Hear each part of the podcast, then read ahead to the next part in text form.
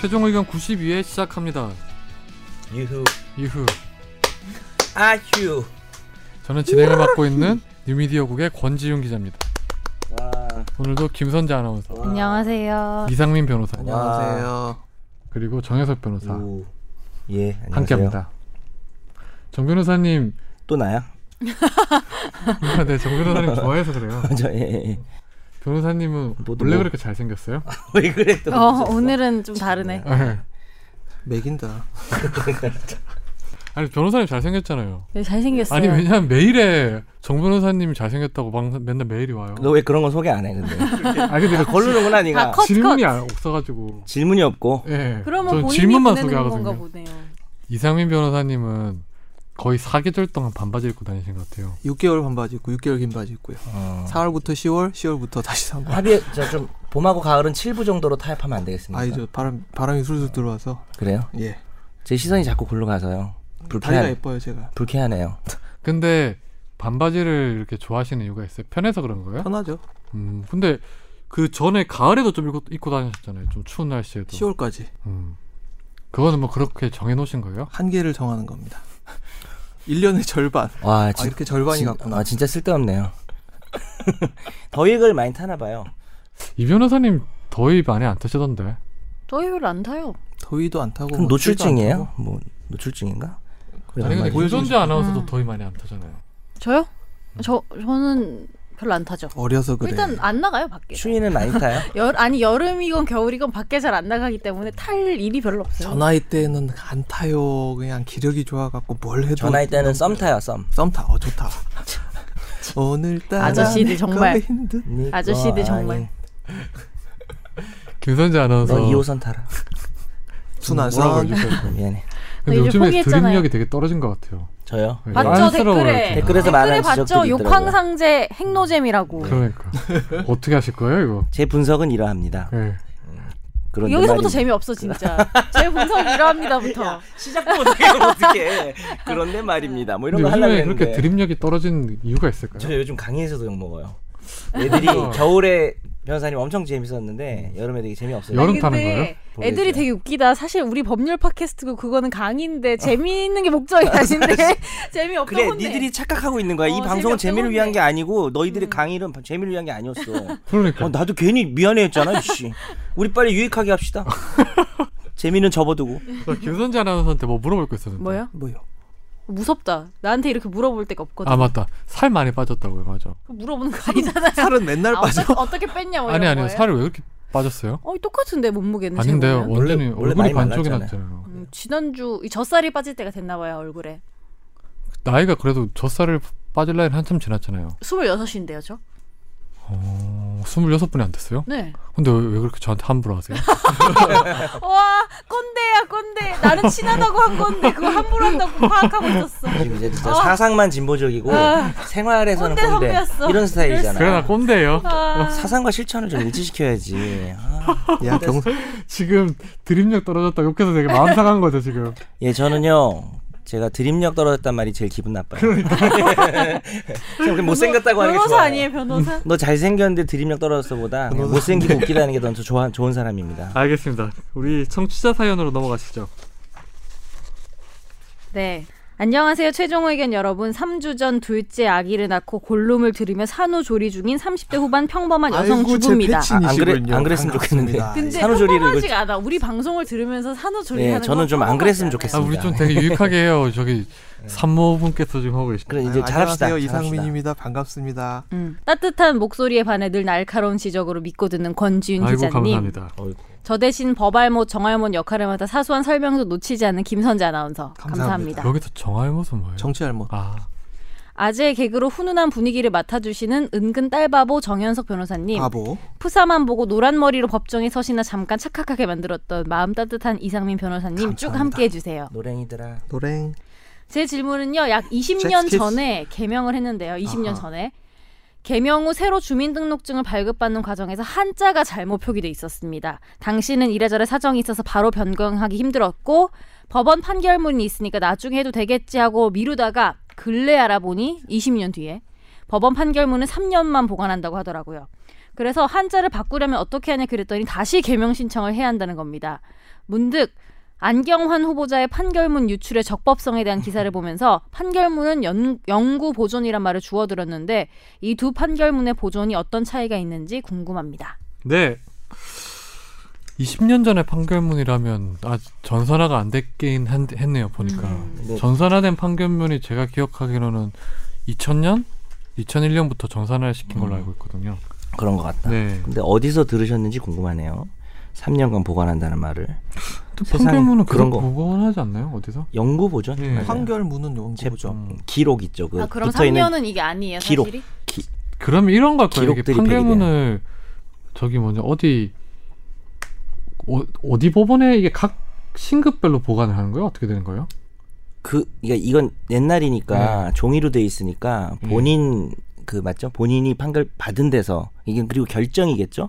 개명 허가 결정이니까 결정이든 판결이든 일단 영구적으로 보관해요. 그리고 판결문에 한자가 제대로 돼 있었는데 지금 나온 게 잘못 나왔다는 거 같죠? 네. 그러면 다시 개명 신청 저는 안 해도 될 것 같은데 문제는 이게 그 아 재판소 원본 처리 그 기록 보존과라는 데 있어요. 기록 음. 보존과에 연, 연구 보존이 돼 있는데 그 재판받은 법원에 가서 정본 발급 신청을 해야 되는데 네. 문제는 뭐냐면 검색이면 자기 이름이나 이런 걸로 검색하면 되는데 음, 종이니까 다 찾아야 네. 사건 돼요. 번호를 알아야 되는 거예요. 음. 그래서 그걸 모르면 방법은 몇 월 며칠인지라도 알면 그 날짜 뭐 판결문을 한참 본인이 뒤- 종이로 받은 이런 뒤져야 거 된다든지. 없을까요? 음. 그러니까 그걸 대학원 잃어버린 뭐 거죠. 시점이랑- 아, 잃어버린 거구나. 시점이랑은 아니까 뭐 그걸로 하면 되니까요. 정 안 개명은. 네. 되면은 뭐 정보 공개 청구라도 해가지고 자기 판결문을 정보 공개할 필요 없고 원래 딱 가면 떼서 주죠. 그냥. 근데 자기 판결문 모르는 사람 되게 많아요. 사건 번호 이런 거 모르고 아, 사건 번호가 몰라도 본인 이름을 아니까요. 네. 본인 이름 근데 찾기가 그 너무 힘들 것 같긴 일하시는 해요. 분이 찾기 힘든 거지. 우리는 가서 하고 잘 찾으시죠. 그래서 그 찾기 힘들긴 한데 10년 중에 하나 있어요. 뭐 이러면서 95년부터 2005년 사이 이러면은 못 찾죠 사실. 근데 그 해당 연도랑 해당 월까지만 하면 아주 잘 찾으시던데 보니까. 아 그래요? 네. 그건 난 몰랐네. 근데 전문가분들은. 날짜 정도 알면 거의 찾는다 요 얘긴 네. 들었는데. 오히려 더 이거는 심한 가셔서 사람들도 일단 많이 받으시면 올 될 거예요. 것 근데 한 달이면 판결문 엄청 많지 않아요? 근데 근데 그 개명- 법원이니까 개명은 따로 가사 아, 법원에서 되겠다. 하네요. 예. 어, 그 법원이니까 어, 지훈이가 더 잘하네 우리보다. 제가 많이 찾아봐서 알죠. 개명해 보세요. 아너 많이 찾아. 제가 올 때는 더 심하게 찾아달라고 한 적도 많아서 그래요. 그 네가 사건이 많았지. 그 음. 네, 그렇죠. 제가 좀 사건 어, 사고가 많은 이혼이 남자라. 두 개였나? 아니면 이런 그 거, 권지윤 거 다 찾아주세요 이렇게. 제 전과를 다 어. 모아버리고 고소를 몇 개를 당한 근데 거야, 이거. 20년 전에는 그때도 개명을 법원에서 했었어요? 뭐 그런 거 같은데요. 그럼 법원- 어디 예. 그러면 뭐 무슨 법원에서 동사무소에서 해줬, 개명하죠. 해줬을까봐? 그때 아, 그러니까 그때 혹시나 바뀌었을까? 아니요 옛날에 그때 한 20년 전쯤부터 더 전에? 그 20년 전 15년 전쯤에 이름 한글로 짓기가 유행을 했고요. 음, 그 제 친구들 전에? 중에 엄청 많았어요. 맞아요. 그 근데 전에 개명 제도가 계속 좀 바뀌었었거든요 그동안. 음. 근데 개명하면은 이제 그 웃긴 이름들이 많이 떠오르는데 하지 말까요? 김강아지 뭐 이런 이름이 있어요. 예. 고구마님도 계시고요 아 있어요. 사인이라는 분도 계세요 샤이니 팬인가요 부모가 샤? 뭐 사인이 이 개명하면 개명도 우리 아이 제2이 이름 생각나네요 같은 제2이 경우에도 제2. 뭐 거부하는 것들 있잖아요 보면 그 거부가 못하게 되게 못하게 잘하죠. 하는 거 있잖아요 법원에서. 근데 뭐 전과 이름이 세탁하려고. 유머슴 뭐 이런 거 그다음에 조씨인데 이름이 아 이거 해도 되나 되게 하지 평 마세요. 네. 하지 마세요. 되게 평범한데 별로인 것 중에 변학문이 있었어요. 황모지. 변학문 변학문. 근데 이 발음하면은 변학문이 확실- 돼서 그 어, 정도면 안 예, 받아주지 않을까요? 우리 멤버들 중에서는 이름이 특이한 사람은 없는 것 같아요. 음. 지윤이 여자 이름이죠. 제 이름도 남자 이름 같아. 권지윤 여자 이름 선재. 김선재 남자 이름 음. 그렇죠. 제 저는 오해를 많이 받았어요. 예. 대학교 저 1학 2학년 이제 올라가면서 1학년들 OT 갈 때 이제 이름 명단 봤잖아요. 거기 여자 이름인데 다 남자였어. 음. 진짜 개실망했군요. 근데 이제 이거는 진짜 부모들이 김시발 이런 거는 부모들이 빈 그릇 예? 이름 빈, 지금 개명 실제 신청된 이름이거든요. 어. 천 한놈. 네. 뭐 근데 그거는 부모가 책임져야 되는 거 아니에요? 인용이 된 거예요. 그럼 저- 받아준 네. 거. 아니 원래 아, 이름이 이거. 그렇다는 거 아니에요? 아니 그러니까 어, 이 사람 이름 되게 멋있네요. 외자 어. 이름인데 고뇌. 뇌야 제 브레인? 친구 중에서는 유연성이 있었어요. 유연성. 유연성. 유연성. 나쁘지 않은데. 저는 기억나는데 플렉서블. 성은 기억이 안 나는데 국보라는 친구가 있었어요. 아. 네. 동생 이름은 보물이었거든요. 어. 어, 그런 거네. 네. 대한민국 만세 같은 거네. 초등학교 때인데. 네. 그 보물. 판사 이름 중에 그 순서가 어떻게 제일 유명한 되나요? 아, 심판 판사가 있어요. 아저 저때 농담이 아니고요. 그저께 판이 형이랑 술 먹고 왔어요. 그래서 내가 법관에 대해서 어떻게 생각해요? 그랬더니 심판 어, 노 코멘트 이렇게. 아, 아, 여기 이름 나가도 되나? 근데 실명이 나가고 어떻게 아니 나가버렸네. 어차피 그건 아, 유명한 이거는 이름이니까. 본인도 좋아- 좋아할 거예요. 네. 후배 자, 언급 때문에. 근데 어떻게 알았어요? 그 그거 아니 39 저희 이제 제가 재판을 연선 39기인데 39기는 제일 유명한 이름이 동방 봉용 변사가 있어요. 네. 근데 이렇게 실명 얘기해도 돼요? 해도 돼요. 그거는 뭐 어차피 상관없습니다. 검색하면 나오는데요. 뭐. 예. 음. 그래서 괜히 그분 검색하게 되잖아요. 그분이 공용 판사님. 삼시로 붙었거든요. 아니 판사는 변호사인데 삼시로 이제 사, 어, 됐는데 이름이 하도 특이하니까 네. 사람들이 그분이 고대 한문학과를 나왔어요. 고대 무슨 뭐 모임이 있었나 봐. 그래서 어, 어, 나와가지고 한문학과랑 어울린다. 뭐 한번 할까 네, 자기 소개를 공방. 합니다. 예, 저는 뭐 6반 B조 이상민입니다. 이렇게 소개를 하는데 그분은 딴 거 없어요. 자기가 딱 나와가지고 제가 바로 제가 뭐 다들 동방 봉용입니다. 명단에서 봤죠. 성이 그러니까 동방이에요? 동방시, 근데 아. 동방시라는 게 있어요? 동방시 있어요. 뭐 동방사건인가? 사공 이런 것처럼. 네, 동방시 사공, 있죠. 사공시도 있고 동방사 동방시도 그래요? 있고 네? 동방삭. 동방 삼천갑자, 동방사, 네. 숙두차파, 그리고 되게 오래 사는 월이 사람 월이에 있잖아요. 세부리파. 너 진짜 너무 옛날 사람 티나요. 아니 네, 일단 어, 곽치도 있잖아요. 그 선수 옛날에 그 CF에 나오던 곽채이. 꺽채이. 성이 곽이에요. 곽. 그 사람 한국 네, 사람이에요. 한국에서 그럼 희귀 그 사람 선수. 이름을 배달로 지었으면 재밌어. 곽 배달. 곽 배달. 배, 아, 재미- 재미없었네요. 곽이라고요? 곽? 곽채이. 곽채이. 음, 처음 들어봤어요. 대만 쪽 성씨 귀화한 성씨로 알고. 있어요. 제가 들은 것 중에선 동시인데 그라미도 있었어요. 이름이 동그라미. 있어요. 저는 엔, 예, 기자분 중에 있죠. 어 진짜요? 네. 그램, 어 내가 아는 사람은 나이대가 다른데. 인스타그램, 네, 다음 사연으로 넘어가겠습니다. 인스타그램. 안녕하세요. 한 주 사연을 쉬었더니 사연 퀄리티가 확 떨어져서 격노하여 키보드를 내리쳤습니다. 격분하셨구나. 같이 일하시는 분한테 들었는데요. 이분 시어머니가 남해 선산에서 나무를 캐다가 그날따라 안 가본 데로 가셨는데 거기서 산삼 군락지를 발견하셨답니다. 아이쿠. 전부 10뿌리 정도였는데 절반은 아들 집에 보내줬다고 합니다. 산삼의 가치는 가장 큰 게 100만 원 정도, 고만고만한 것들은 수십만 원 정도라고 하는데 이 얘기를 듣고 제가 생각한 게 선산은 남해산, 남해산의 산삼은 남해 산삼 아닌가. 뭔가 발음 연습하는 것 같은데. 그냥. 선사는 그러니까 이산이- 선산이 남해산이고 남해산에서 난 거니까 이산- 음. 남해 산삼. 어. 근데 또 한편으로 생각해보기 산삼이란 게 인간의 손을 타지 않고 자연적으로 발생하는 건데 우연의 산물의 소유권을 주장할 수 있나 싶기도 하고 말이죠. 또 좀 다른 얘기인데 우연히 텃밭에서 개화한 양귀비 때문에 곤욕을 치르는 경우도 있다고 하던데 말입니다. 음. 정말 그런가요? 날씨 더워지는데 삼계탕 챙겨 드세요. 네. 오, 산삼이랑 뭔가 연결되는 뭐 마무리네. 어떻게 되나 이거? 맛있겠다. 이거 진짜 제가 어제 수업한 건데. 네. 이 민사 그거거든요. 이거 김인용 님 이분은 혹시 가명이 아닐까요? 실명이면 어쩌려고 그렇게 청취자. 아니, 이름. 이분은 후배, 후배분이시잖아요, 저기. 아, 그래. 누구? 후- 이상민 변호사 후배. 아, 아니다. 아니다. 아니에요. 이름 어쩔 거야. 아니에요, 제 괜찮아요. 후배는 열시 열이에요. 끝이 열. 그냥 뭐 인용한 걸로 하죠. 네. 내용을. 그 일단 제가 저희가 많이 배우는 내용을 해설해 드릴 테니까 이 문제 답을 찾아보세요. 어, 남의 땅에 감나무를 자기가 어, 감나무를 심어서 남의 땅에다 어 그럼 감이 열려서 그 감을 먹은 거.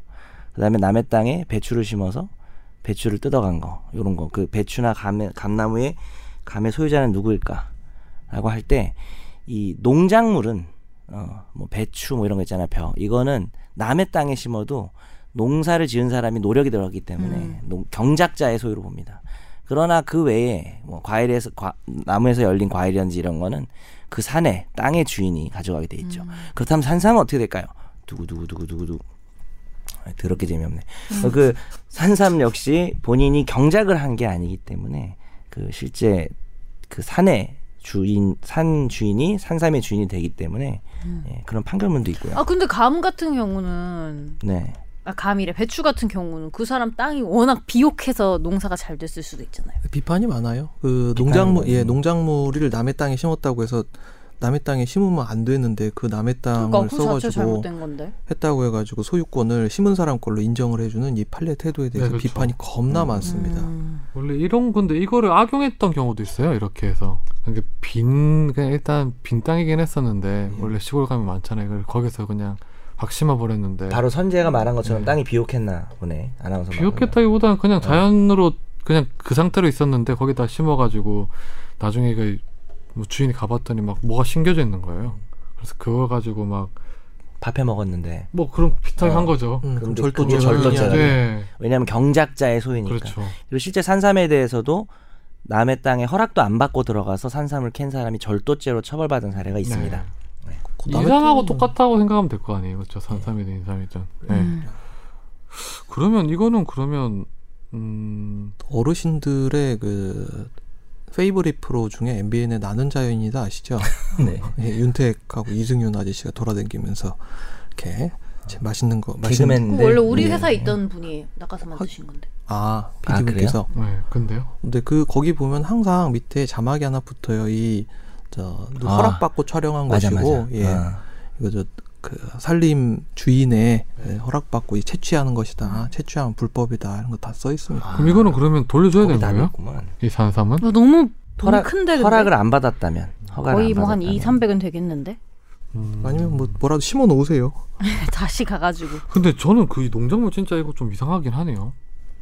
농작물이요. 그거 예. 아주 오래 확립된 판례. 그러니까요. 근데 감 저는 감나무 듣고 어떻게 생각했냐면은 감나무를 남의 땅에 심었으면은 감은 내가 따고 나무는 주고 가면 되잖아요. 공평하게. 나무는 계속 해라. 어, 나무는 네가 내년에 뭐 따먹든지 거의 알아서 포청천인데. 해라. 솔로몬 솔로몬. 괜찮죠. 아 지력 이상하잖아요. 그러니까 뭘 심어 놓으면은 땅이 뭐. 상해요. 아. 특히 이 산삼 같은 거 5년 그쵸. 해가지고 해놓으면은 그 땅이 산성이 돼가지고 한 3년 동안 땅을 못 씁니다. 아, 배려놔. 심은 산삼 이런 거. 예, 그거 배려놔야 돼요. 저는 예전에 저도 농작물을 키워보려고 대검 앞마당에다가 수박을 뿌렸거든요. 뭔 소리야? 대구 완박하게 이거 만마당이요. 네. 앞마당이 되게 넓나 봐요. 아니 거기 나무랑 이런 게 있는데 바로 기소될 것 같은데요. 아, 그냥 공터가 있길래 수박 씨앗이랑 사과 같은 거 좀 심었거든요. 먹다가 남은 거. 그 이렇게 먹다가 하는 남은 거 그냥 버린 거죠. 수박 씨앗은 아니 수박 씨는 받았고 사과는 그냥 그 먹다 남은 거? 네. 피의자는 평소 수박을 좋아했다. 제가 수박을 되게 좋아하거든요. 그래가지고 수박 그 우연찮게 거기 서초동 근처에 보면 꽃집이 많잖아요. 음. 그래서 거기 보면 뭘 아, 나눠줘 씨앗을 씨앗, 나눠주더라고요. 씨앗. 아. 수박 씨를 나눠주더라고요. 그래서 제가 출근하자마자 이제 뭐 하고 난 다음에 통화를 하는 곳이 있는데 거기가 좀 공터거든요. 음. 대건 바로 앞인데. 그래서 신발로 땅 파가지고 수박 씨를 막 뿌렸어요. 쭉 일렬로 해서 하나도 안 났죠. 안 났더라고요. 옛날에 네, 내심 기대했거든요. 저는. 네. 내 중학교 다닐 때 중학교 2학년 음, 신경질만 체육선생이 났네요. 출근만 하면 수업을 한 개도 안 하고 그렇게 텃밭만 일구도 가시던 그 우리 경비 아저씨들이 많이 심지 않아요? 아파트 뒤에. 근데 수박 농사가 되게 힘든 거 아세요? 제가 요새 생방송 투데이 하잖아요. 음. 수박 농사 짓는 분이 나왔는데 되게 어려워서 이만큼 아. 크기 자체가 어려서 다, 다 손바닥만치만 큰데요. 잘 그 못하면- 수박들이 대부분 어. 사실은 이게 수확할 수 있는 거 몇 개 안 돼요. 요령이 있나? 뭐 크게 키우는. 그러니까 걔네를 다 잘라줘야 된대요. 작은 손바닥만한 애들을 아. 어차피 잘라줘야 버린 돼. 애들이니까 예. 영향을 못 예. 가져가게. 그러니까 수박이 저는 세상에서 제일 맛있는 수박 너무 사랑해요. 알겠습니다. 거꾸로 수박바 어떻게 생각합니까? 거꾸로 수박파는 뭐예요? 네, 이번에 수박바 색깔이 거꾸로예요. 아, 빨간색 위에가 밑으로. 초록이고 초록이 맛있잖아요. 뭔가 배신당한 느낌인데. 아. 수박바는 근데 초록이 맛있어요. 음, 그래요? 네. 알겠습니다. 화재 판결로 넘어가시죠. 오늘 화재 판결은 PC방 PC방. 나온 PC방 PC방 A씨는 지난해 12월 울산시 중구의 한 PC방에서 음란물을 틀어놓고 20대 여 종업원에게 화면 밝기를 조절해 달라며 오게 한 뒤 음란 행위를 했다. 극혐. A씨는 여종업원이 항의하는데도 또 음란물을 틀었다. 당시 A씨 주변엔 여종업원 말고도 여성 손님들도 있었다.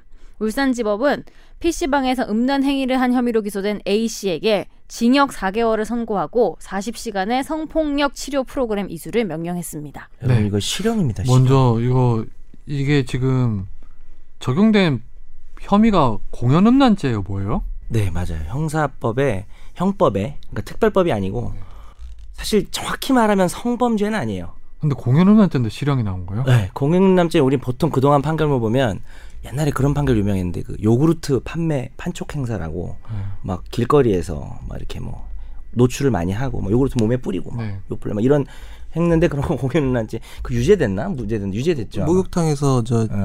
어머니들 많이 하시는 우유 뿌리고 요플레 썩은 거 그거를 막 뿌리시고 길에서 이제 여성들이 한 게 있었고 또 판촉 예 맞아요 되게 이상한 판례 중에는 교통 차끼리 싸움 났는데 싸우다가 화나서? 바지 벗고 그런 이렇게 사람들이 항의하는 있다니까? 의미로 이렇게 휴게소에서 어. 네. 갑자기 나훈아 아저씨가 네. 씨인가 그러지 않았어요? 그렇게 하려고 벗을 아 맞다 뻔하다가 맞다 맞다. 좀 다르고요 종류가 맞다 맞다. 제가 이 자리에 튀지 마서 쉬어. 하려잖아요. 이 자리에 쉬어 이건 좀 다르고 음. 근데 되게 공연 남자 좀 재밌는 판결은 바지를 내려서 엉덩이를 까보인 어떤 남성이 음. 아마 뭐 상당히 여성이었는지 뭔건 기억이 안 나요. 네. 여성이고, 엉덩, 어, 여성 엉덩이를 까보인 것은 무죄가 됐고요.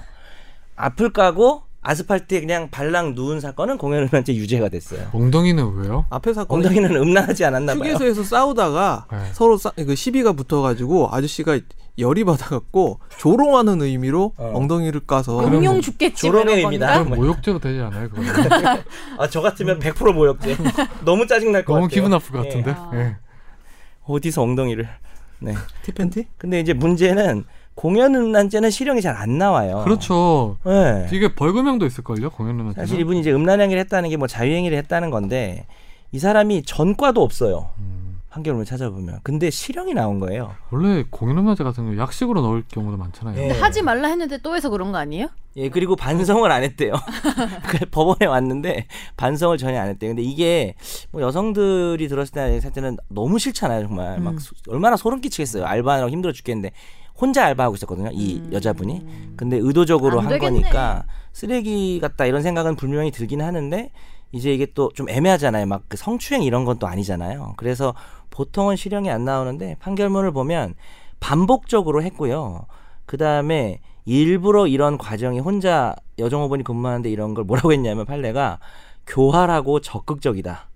계획적이다. 그 다음에 피해자가 항의를 했는데도 계속 시도했다. 음. 그러면서 근데 이 말이 좀 그런 것 같아요. 비접촉 성범죄 역시 일반 성폭력 범죄 못지않게 피해자에게 성적 수치심을 가하는 것으로 죄질이 가볍다고 볼 수 없고 범행을 반성하지도 않는다라고 해서 실형이 나오는 것도 한번 어떤 모범적인 케이스로 의미가 있다고 근데 생각합니다. 좀 진짜 이례적이긴 해. 처음 본 것 같아요. 이 네, 공연 진짜 음란죄. 너무 음. 특이한 것 저는 같아요. 처음 해보고 이게 공연 음란죄가 맞나 싶었어요. 그래 다른 게 뭐가 있나 싶었어요. 네. 음. 예.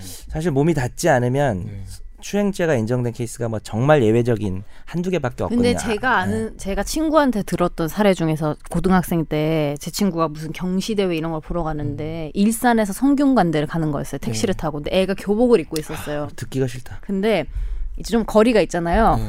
근데 혼자 이제 뒷자리 탔는데 택시 아저씨가 막 계속 아 너 자기 막 어깨가 너무 뻐근하다면서 좀 주물러 보라고 하더래요. 택시 운전기사가 그 학생한테 네, 그래서 네. 무섭잖아요. 솔직히 그 거리도 먼데 그래서 그냥 뒷자리 앉아서 이렇게 했대요. 주물러 줬대요. 근데 너무 무서우니까 돈을 내고 빨리 내렸는데 성균관대에서 뒤를 돌아봤는데 앞문을 열고 자위행위를 하고 있었다는 참 거예요. 또라이네.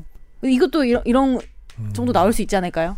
그럼 그 택시에서 그거는- 그거는 밀폐된 공간에서 거의 되고 그런 그다음에 어, 거잖아요. 학생이 뭐 학생이었다고요? 몇 살이었다? 그 교복 입고 있는 학생. 그거는 이제 더 세져요. 음. 확실히. 확실히 더 세진 그 그런 경우는 이- 지금 이 여성은 20 20대 후반 정도였는데 이 나이, 피해자의 나이도 좀 의미가 있어 가지고 문제 뭐 20대 이상은 마찬가지죠. 근데 그런- 미성년자는 좀 의미가 그런 있어요. 짓 하면 이제 성범죄자 알림이 서비스에서 이제 검색하면 나와요. 성범죄. 근데 그것도 되게 의미가 특이하긴 하겠다. 판결을 할 때 자기가 몸을 닿은 게 아니라 안마를 하라고 강요를 한 거잖아요. 추행이라는 게 되게 애매할 수는 있겠네요. 의미가. 어쨌든 실형 나올 것 같네요. 네.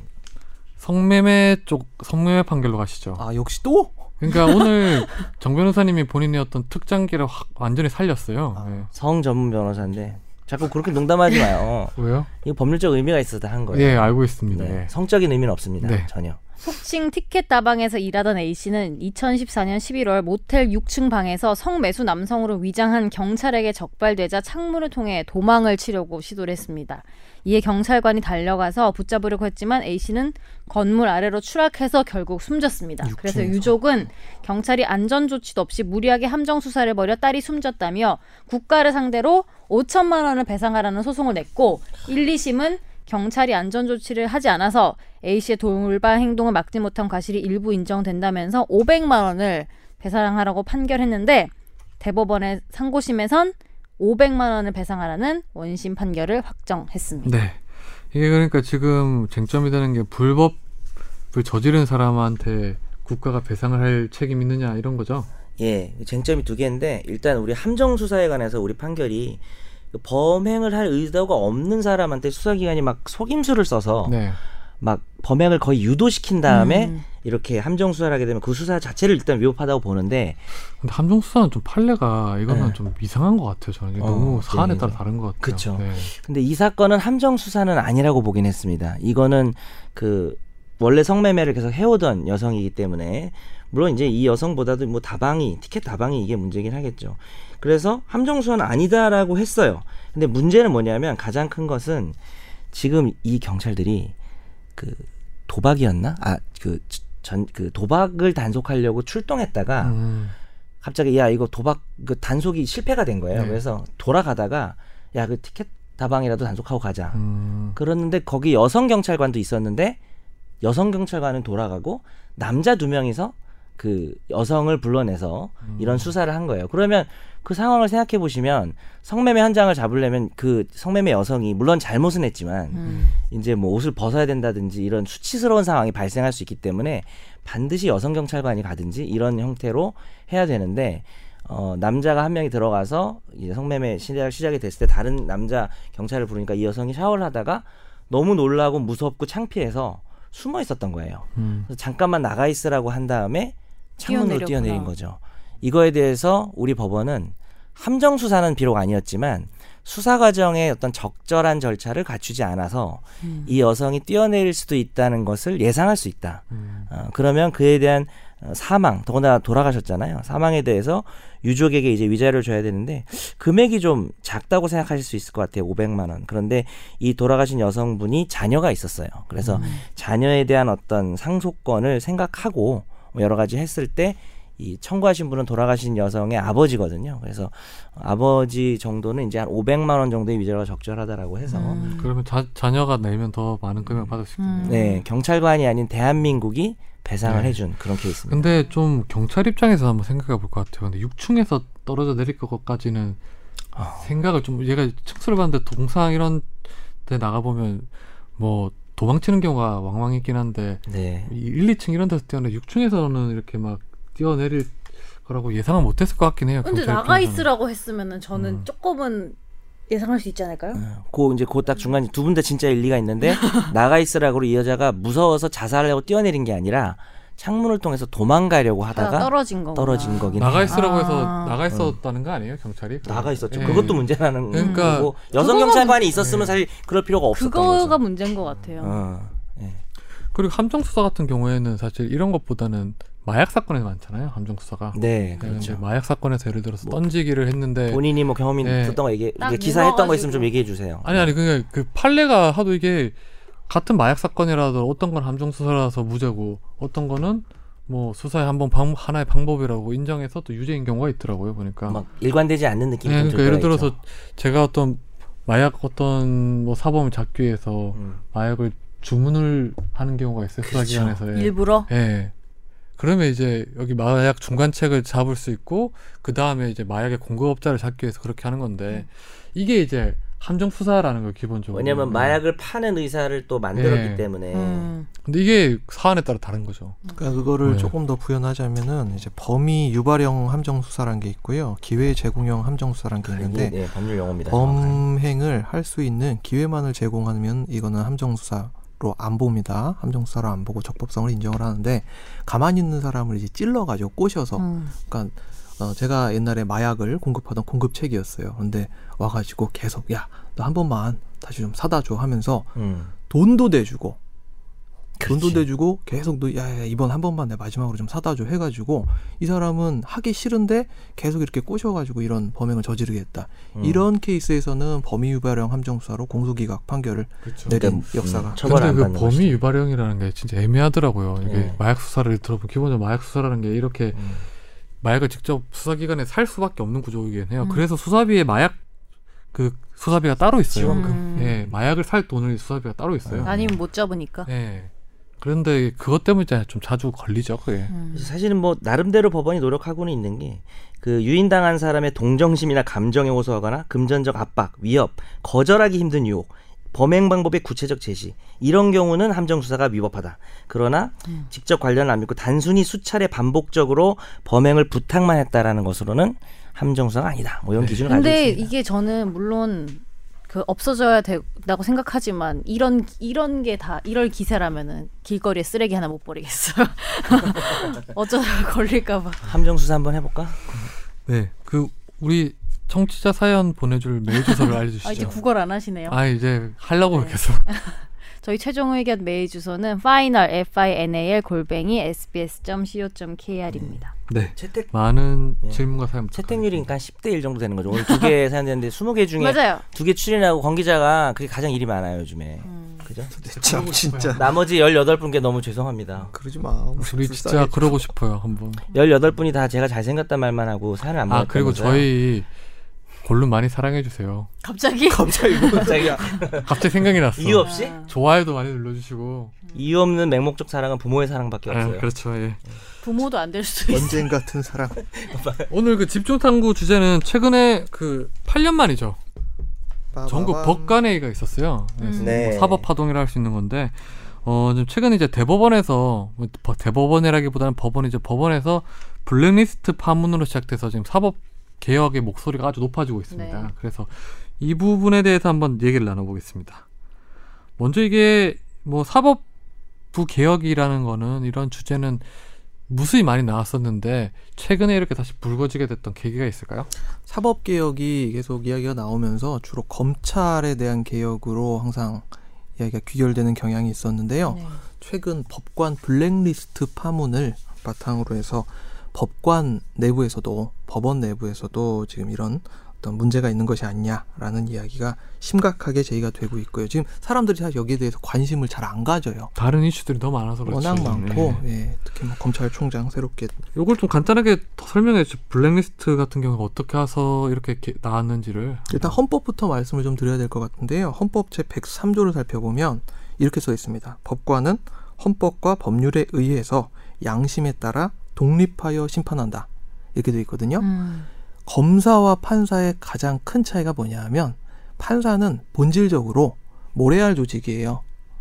판사는 자기 머릿속에 있는 그 양심에 따라서 자기 이제 헌법과 독립적으로. 법률에 따라서 독립적으로 심판을 하는데 검찰은 검찰청법 제8조 10조에서 이야기하고 있는 검사 동일체의 원칙에 따라서 사라졌죠, 네. 지금. 예, 사라졌다고 하지만 살아있죠. 네. 예, 공식적으로 살아있다고 말씀하십니다.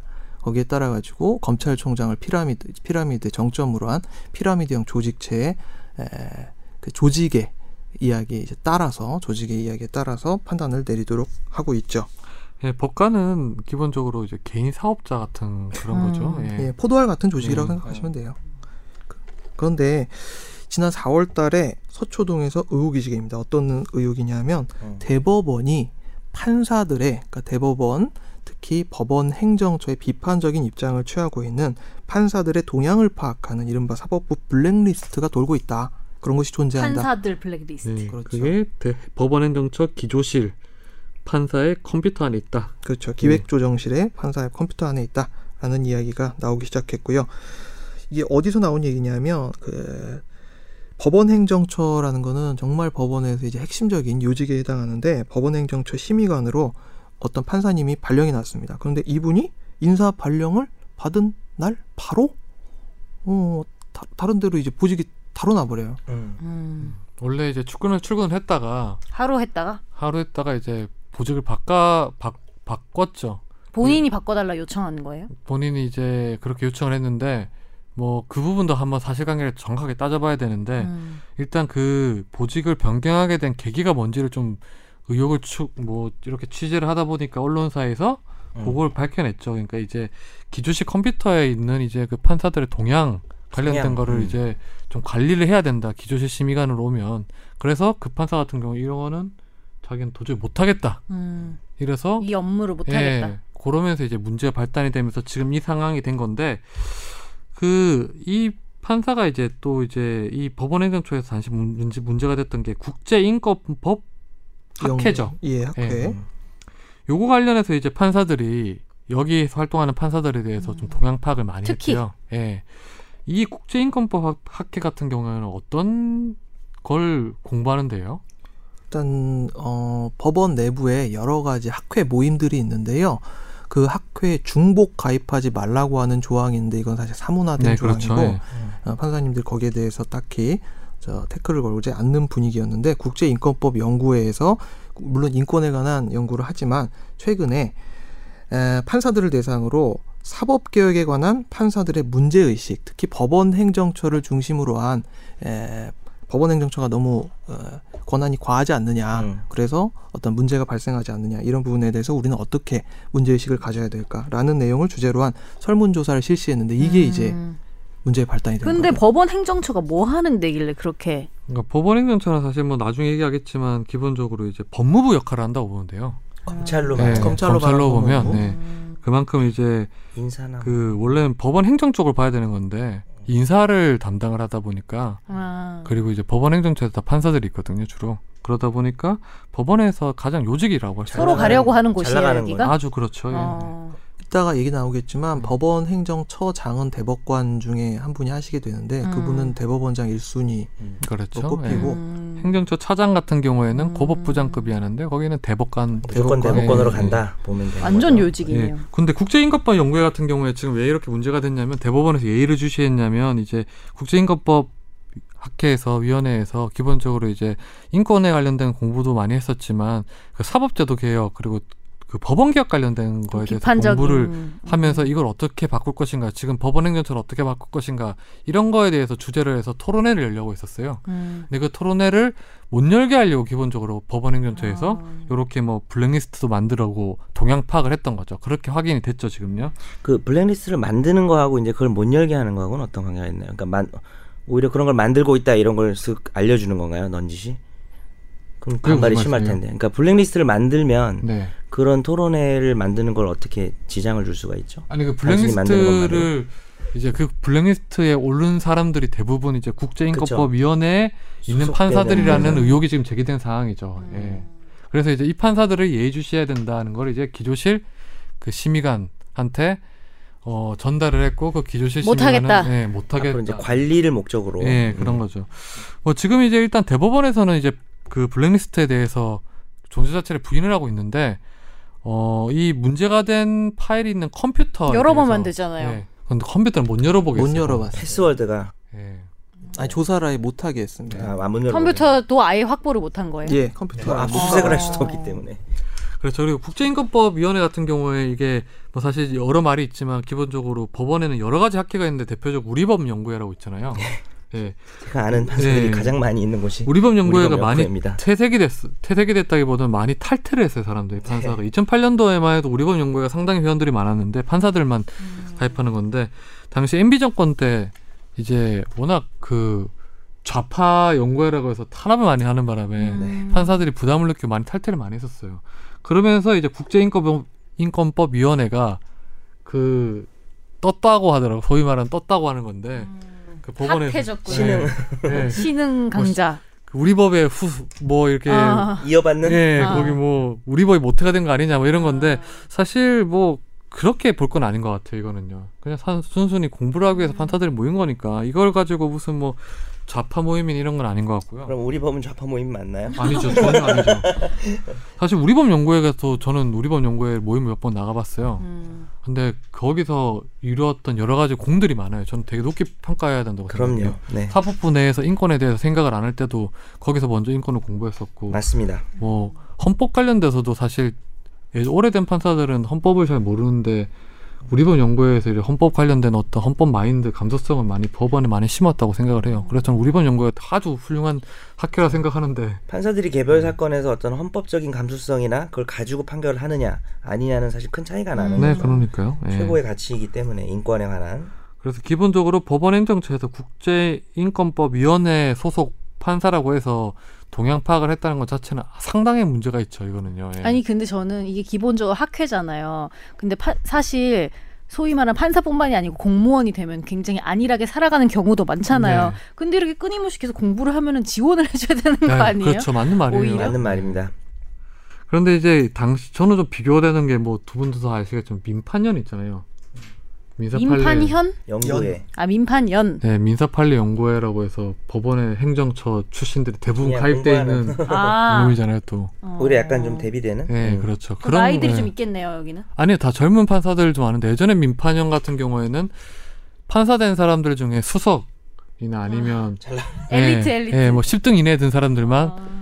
가입을 권유했었대요. 아 권유를 나 민판에 아, 합격했어. 막 약간 이러고. 추천 제도예요 약간. 네, 그렇죠. 아 데리고 오고 뭐 음. 이런 거. 지금은 많이 달라졌다고 하는데 아직까지 그런 게 남아 있죠. 예. 그래서 민판연 소속이 보면 아. 대법관들도 많고 법원 행정처로 많이 가고 법- 고법 부장들도 많아요. 예. 음.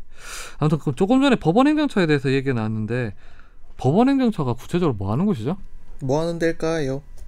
이름 이름에서 자체는. 어, 이름에서 법원의 느끼는 행정 업무를 담당하는 곳. 그렇죠. 법원이 정답. 판사도 법원은 판결을 하는 조직이지만 그 음. 조직을 관리하는 데 있어서도 리소스가 필요하기 때문에 이제 판사님들 대법원에서 37명 근무를 하고 계신데 어, 되게 작네요. 사람이 많진 않네요. 예, 그래서 요직으로 찍히죠.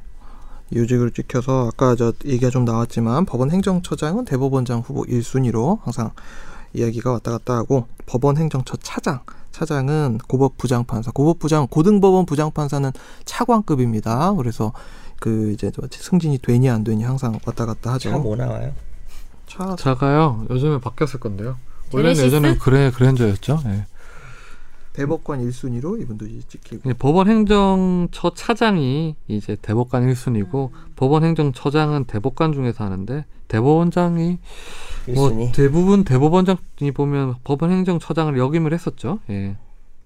그런데 이게 그 법원 행정처가 조금 전에 말씀을 드렸지만 사실 법원 내에 뭐 판결 말고도 뭐 그 예산 관련된 업무도 있을 수 있고 뭐 인사 관련된 업무도 있을 수- 있을 수 있고 또 역시 뭐 도니랑 사람이. 그렇죠. 물건을 경영의 뭐 사는 핵심은 것도 돈이라고 돈이랑 음, 경영의 사람이죠. 핵심은 돈과 사람. 돈과 사람을 쥐고 있으면 회사를 쥐고 있는 겁니다. 아 좋아요. 공공기관도 예외가 아니군요. 네, 근데 지금 이 법원 행정처라는 게 지금 사법분의 최고 권력이 됐어요, 진짜로. 음. 예, 행정처 출신이 아니면 이제 뭐 사실 주류에 못 끼는 거죠, 사실. 근데 저 법원에서도. 궁금한 게 법원 행정처 가려면 어떻게 해야 돼요?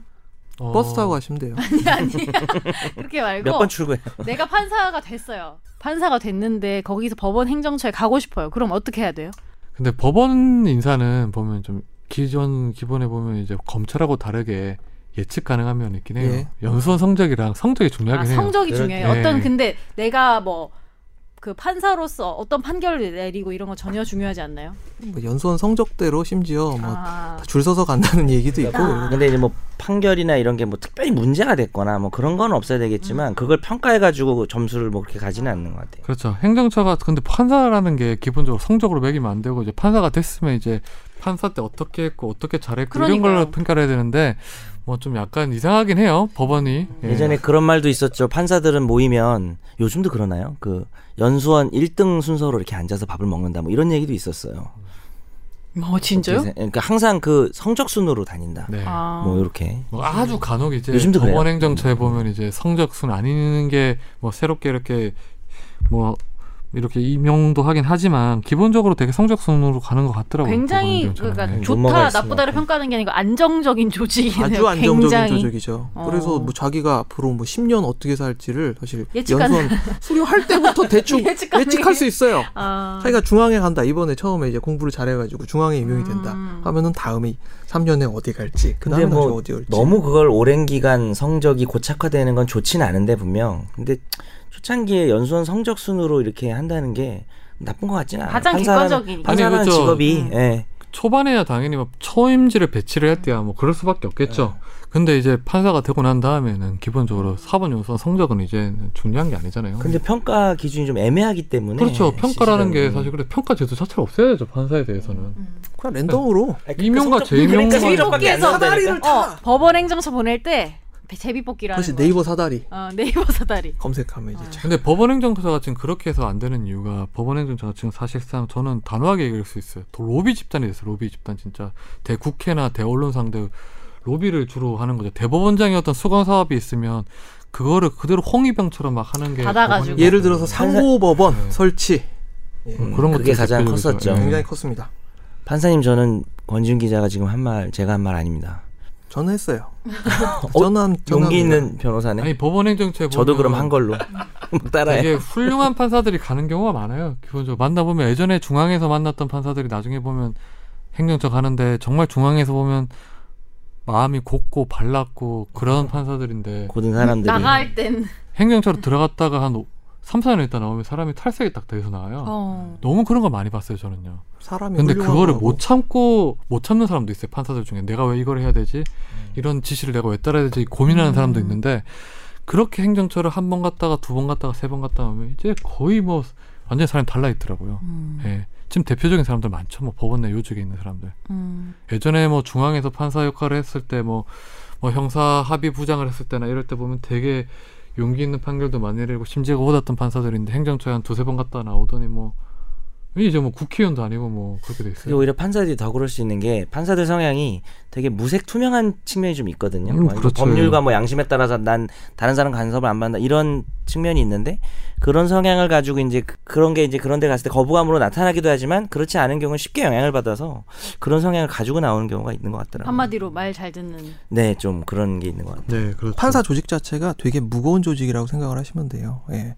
되게 조용조용한 사람이 음. 되기를 점잖은 뭐 점잖은. 그 이미지도 그렇잖아요. 우리가 판사를 생각할 때. 그러니까 드라마에서 판사들이 안 나오잖아. 늘 검사들이 판사들. 나오고. 근데 법원행정처 판사들은 달라요. 어. 제가 보기에는 법원행정처 가서 판사들은 변한다는 거지. 정말 견주기사가. 상명하복이 명확해요. 저는 보고 법원행정처에서 밥 먹을 때 같이 식사하고 그럴 때 보면 거기는 검찰보다 훨씬 심해요. 검찰보다 음. 한 천배는 심해, 심하다고 단호하게 우리 인원도 뭐 얘기했었어요. 음. 서른 몇 명밖에 안 되면 예.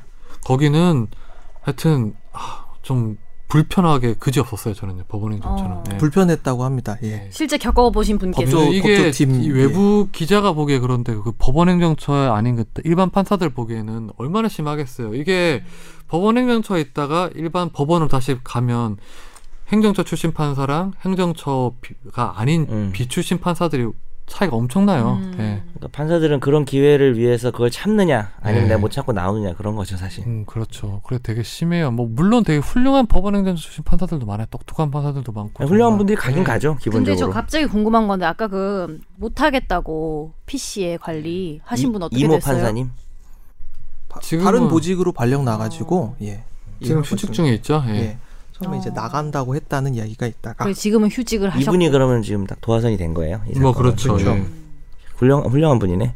근데 이 사건을 두고도 지금 법원행정처 출신과 아닌 출신들 판사들의 차이는 되게 커요 온도 차이가 통화를 해보면요. 그 의견들이. 예. 음, 뭐 이게 어느 그 정도까지의 인사 관리냐 뭐 음. 아니냐를 두고 그 정도는 아니다. 예. 뭐 이런 사람이 있고. 예, 그렇죠.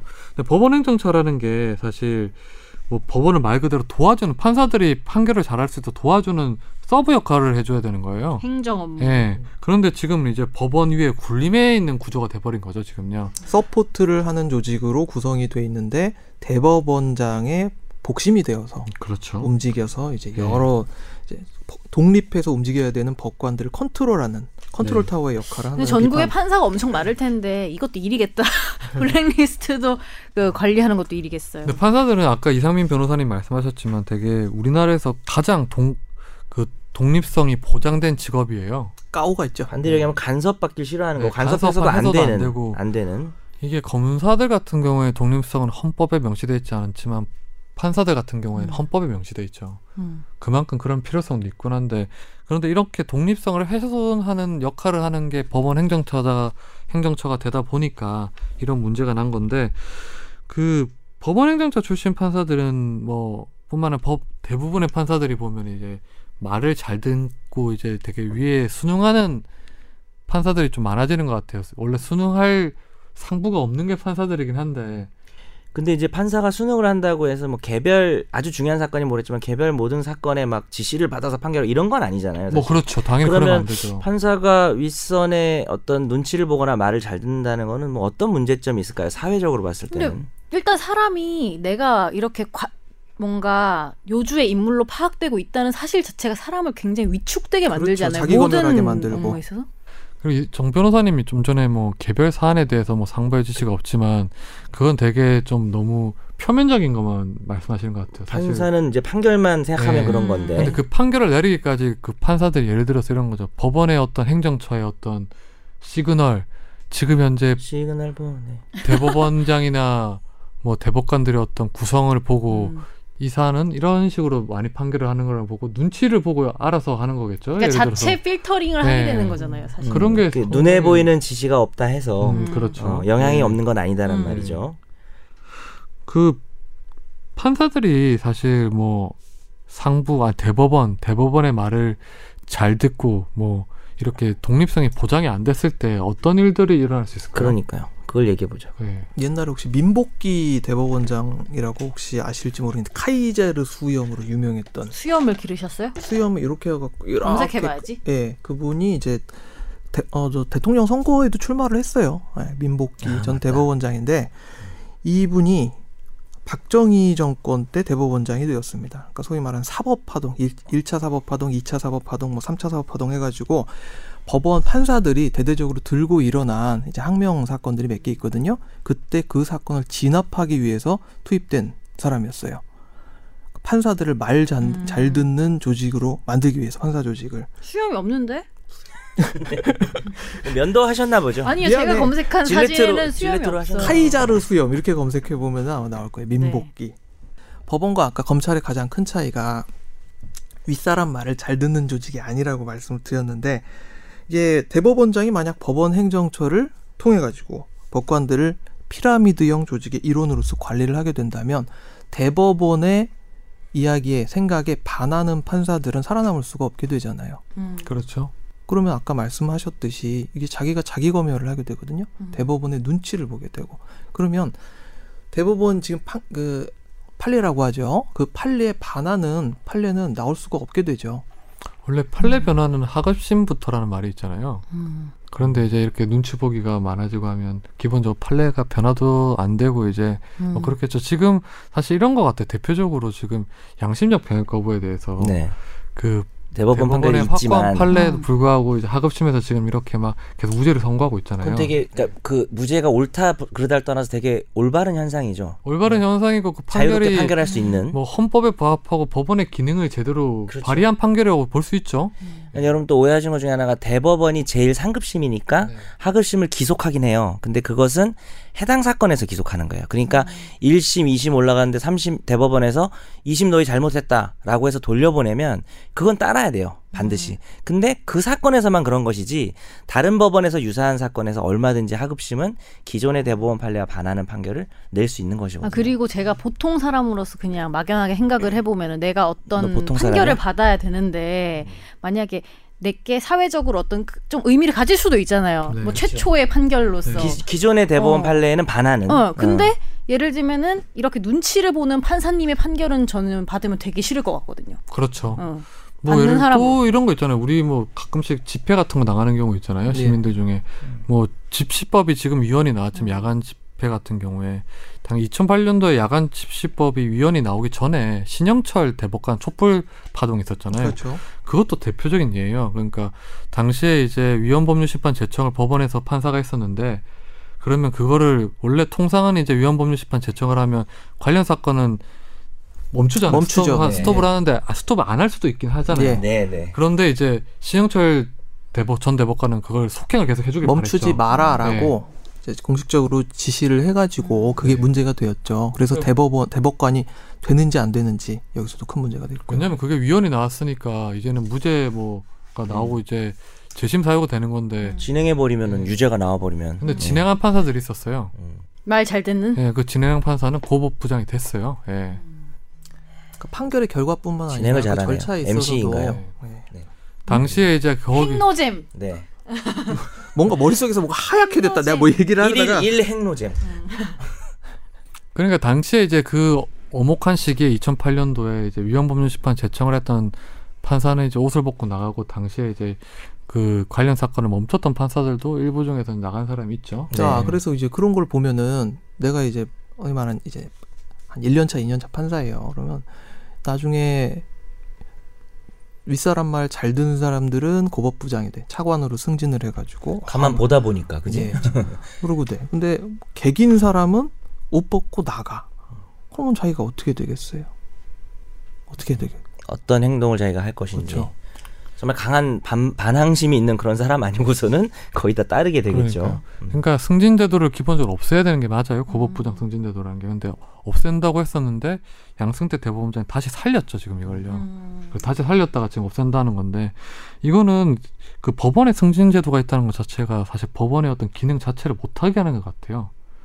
그냥 판사들이 예를 들어 그냥 이원화를 시켜가지고 그냥 1심 판사는 뭐 1심 판사하고 2심 판사는 2심 판사해서 법관의 어떤 평생을 보장을 해주는 건 맞다고 봐요. 이게 승진으로 뭐 누구를 뭐 내보내고 이런 게 아니고 뭐 물론 이제 재임용 심사는 필요하겠죠.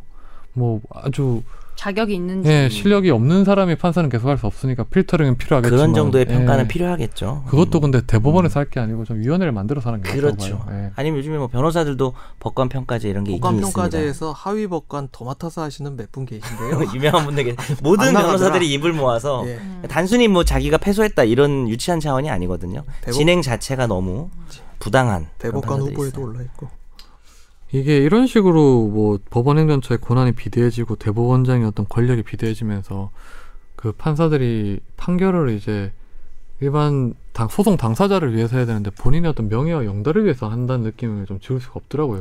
너무 심각한 게 우리가 요즘에도 뭐 검찰 개혁 뭐 이런 얘기를 하지만 뭐 검찰은 그렇다 치고 판결은 정말 국민들이 마지막으로 기대는 어떤 가장 공정하다고 말할 수 있는 일단. 정말 그건 반박할 방법도 없고요. 삼심까지 대법원까지 가게 되면 사실을 확정짓는 어? 거죠. 예, 음. 그냥 신적인 존재일 수도 있거든요. 당사자 입장에서는. 근데 이 사람이 뭐 이상한 판사도 있죠. 개인적으로 성향이 이상하다든지 뭐 이상한 생각을 가지고 있다든지 일반인 관념에서. 근데 단순히 그게 아니라 어떤 자신의 승진을 위해서 윗선의 눈치를 보고 판결을 한다는 거는 가장 심각한 문제가 아니에요. 근데 너무 속상해 또 우리는 법에 대해서 잘 모르니까 그- 그런가 받아들일 보다. 거 아니에요. 어, 그런가 그러니까 보다. 그런 그게 거 맞나 보다. 지금 이것 때문에 좀 약간 그런 것 같아요. 이 사법 개혁이라는 게 특히 법원 개혁이라는 게 사실 일반 시민한테 직접적인 영향을 주는 사안이긴 한데 음. 사안이 좀 어렵다 생각하는 게 많으니까 관심 많이 없어요. 자, 우리가 예전에도 한번 말씀을 드린 적이 있는데 예, 대법관이 어디 뭐 행정 권력으로 이제 이동을 한다. 그런 거 예전에 저희가 한번 다룬 적이 있었거든요. 행정으로 이동을 한다. 그게 총리가 되거나 뭐 그런 예, 거죠. 모양새가 굉장히 안 좋다는 게 이런 것 때문에 그런 거예요. 그러니까 법원은 눈치를 보지 않고 자기 정말 독단 독단 독단이라는 말은 저거하지만 자기 가 헌법과 법률에 따라서 양심에 의해서 판결을 해야 되는데 권력의 눈치를 본다는 정치 권력에. 예, 정치 권력의 눈치를 본다는 그런 인상을 줄 수 있기 때문에 새로운 목표가 생기고 예. 예. 야망, 야망의 음, 판사. 야망. 생각해보세요. 대법관 하다가 바로 몇 달 뒤에 감사원장이 총리- 총리가 되거나. 네. 감사원장이 되거나 말만 잘 예. 들으면. 음. 그러면 뭐 대법관 할 때도 그 생각을 하고 있을 거 아니에요. 오히려 그 생각을 더 할 수도 있죠. 음, 그죠. 오히려 그러면 정권의 나 입맛에 어제 맞는 총리 되는 예, 꿈꿨다 이러고. 무슨 총리? 뭐, 꿈꿨다. 총리 꿈꿨다.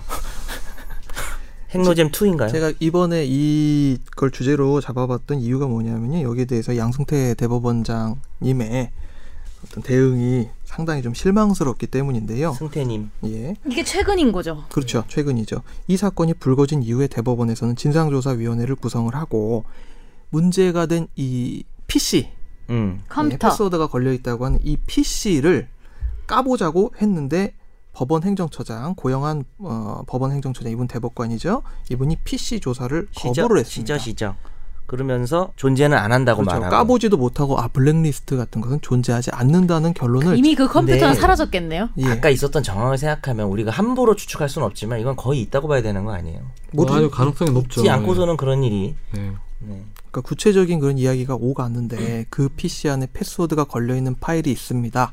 이렇게까지 얘기가 오가는데 그럼 이 사람은 어디서 헛- 뭐 헌이야기를 들은 정신 거냐? 나가지 않고서는 그런 얘기를 할 의도가. 그러니까 없죠. 판사들이 집단으로 반발을 했고요. 판사들은 정말 조용한 사람들이거든요. 근데 음, 집단 그죠. 반발을 했어요. 코트넷에서 코트넷이라는 판사들, 예, 판사님들 그렇죠. 게시- 본인들끼리 보는 네. 원래 이깨가 없어요. 망이 거기는. 있어요. 원래 익명은 안 실명으로 돼. 올렸어요. 실명. 원래 아. 이깨가 없었는데 이깨가 이번에 용기내서. 생겼습니다. 이번에 생겼어요. 눈치 안 보는 그런 분들이죠. 그래서 각- 이게 이게를 생긴 것 두고 생긴 것을 두고도 지금 비판이 많아요. 음. 예.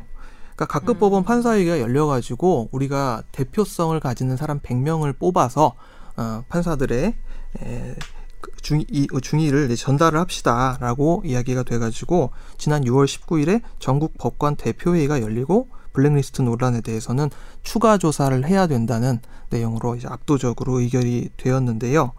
이때 코트넷의 익명 게시판이 새로 생깁니다. 음. 그리고 이 소장파 판사들의 문제 제기에 대해서 아이쿠 이 지금 무슨 특정 연구회 출신 판사들이 이런 문제 제기를 하고 있는 게 아니냐 아 이런 이게. 식의 예 어.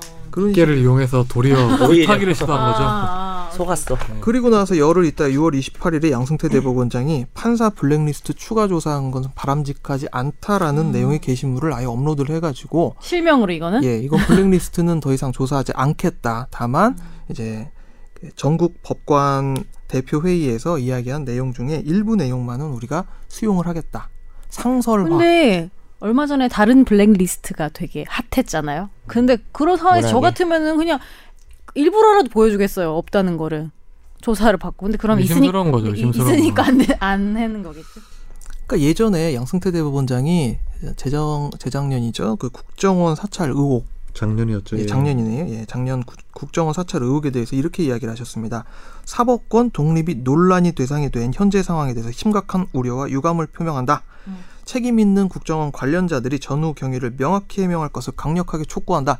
이렇게 이야기를 하셨는데 이번 이 블랙리스트 파문에 대해서는 이렇게 이야기를 하셨습니다. 굉장히 놀랄 일이다. 사실이라면 어떻게 이런 일이 있을 수 있느냐?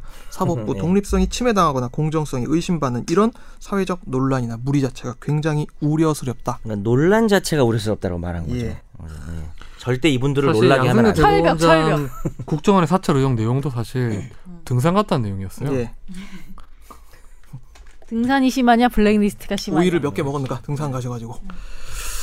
음, 오늘 이제 이 판사들의 어떤 움직임이나 이제 법관의 독립성에 대해서 얘기를 해봤는데 사실 이 법원이란 게 사실 본인이 안 간 이상 법원의 중요성을 잘 모른다고 하더라고요. 근데 법원에서 판례 하나가 바뀌면 우리 실생활에 큰 영향을 줘요. 실제로 뭐 예를 들어서 이- 이혼 소송할 때 재산 분할 가지고 음. 판례를 바꾸면 모든 이혼 당사자는 다 바뀌는 거예요. 이제는요. 돈 문제가 걸려 있는 거고 음. 뭐 손해배상에서도 판례가 바뀌면 뭐 그렇고 또 마찬가지고 그래서 많이 관심을 가져야 되는데 음 앞으로 이거는 그러면은 그냥 이대로 끝? 아니에요 지금 법관 회의가 계속 열려서 사법제도 개혁을 움직임은 계속 이어나갈 것 같아요. 다만 이게 어느 정도 수준까지 이루어질 거냐. 그리고 양승태 대법원장 임기가 얼마 안 남았어요. 그래서 대법원장 올해 바뀌는데 어떤 대법원장이 오느냐에 따라 또 달라지겠죠. 그럴 수는 있을 것 네. 같아요. 오늘 마무리는 이상민 변호사님이 간단하게 해주시죠. 네. 특히 이제 지난 한 10년간 음, 노동과 공안 사건을 중심으로 해가지고 법원이 아, 감수성이 후퇴했다는 비판이 많이 있었습니다. 그리고 그런 비판이 정권과 과연 무관했느냐? 사람들의 생각은 그렇지 않거든요. 그런 비판에서 자유로워지려면은 좀 더 더 법관들은 어, 따로 노는 조직이 돼야 되는데 법원 행정처의 권력이 비대해지면 비대해질수록 사람들이 눈치를 보면서 판결하는 분위기가 형성될 수밖에 없습니다.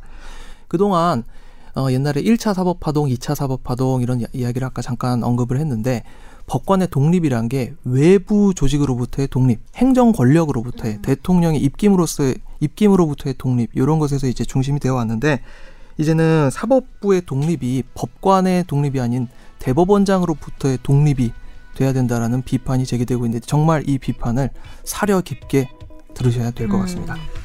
네, 오늘 방송 여기서 마무리하겠습니다. 다음 주에 뵙겠습니다. 안녕히 계세요. 감사합니다. 네, 안녕하세요.